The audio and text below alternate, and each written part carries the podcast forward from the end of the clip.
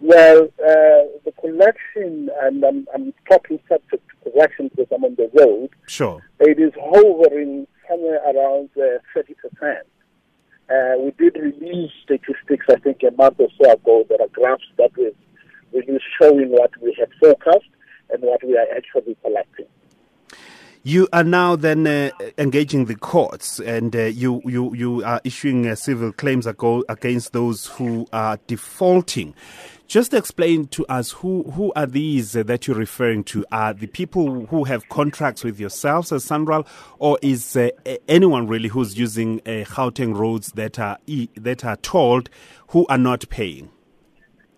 Uh, it is anyone who's using the road and has, has not paid um, you would know that have given people an opportunity to pay uh, only 40% of their historic debt. Now, there are people we have approached and who have said to us they are not prepared uh, to pay these uh, uh, their toll dues. And these are the people who have said they will not pay that we are issuing summons to. Well, first, let me point out that is not about a contractual, you know, obligation. Once I use the road, uh, I'm liable to pay, especially because there are notices on the road that inform you you're about to use the toll road, and, and there are fees that you'll be liable uh, uh, for.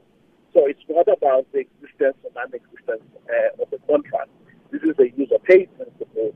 You use the road, uh, you are then expected to pay for it. You, we, we, for any road user, um, we send a uh, an invoice uh, because we've got a database to say your vehicle went under the gantries uh, so many times in a month, and this is what uh, you are in for.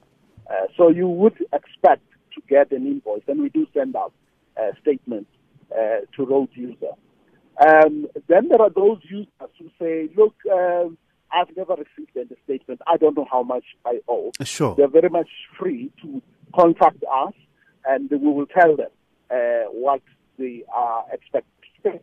Uh, I don't have the numbers of, of those who might allege to have not uh, received uh, their statements, but we are encouraged by the people who have come forward to say they will take up the 60% discount.